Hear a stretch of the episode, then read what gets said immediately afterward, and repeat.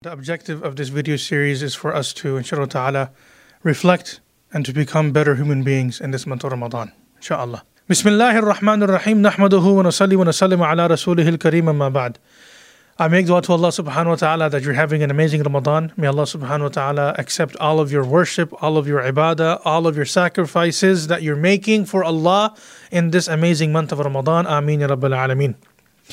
Allah subhanahu wa ta'ala tells us in the Quran بعد أعوذ بالله من الشيطان الرجيم قوا أنفسكم وأهليكم نارا Save yourself and your family from the fire of Jahannam. This is, you could say in modern English, what the meaning of this principle that we find in the Quran. So when we hear of this principle, usually, um, I personally believe, and that's my personal perspective, right? We just gloss over or we just quickly, you know, uh, talk about the concept. Oh yeah, you know we got to look after our families. But look what look look at what Allah Subhanahu wa Taala is saying. Qu anfusakum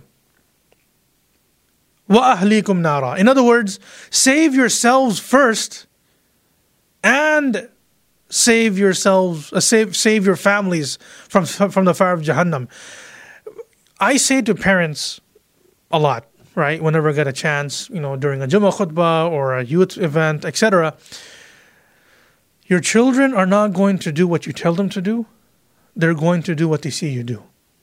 You see what I mean? So what, what I'm trying to say here is one is to, for example, encourage them to offer salah, right?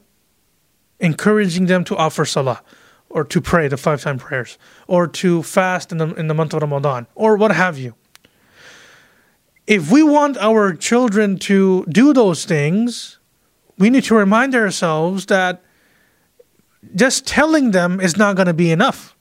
We have to practically demonstrate it. We have to demonstrate Islam in order for them to learn practical Islam.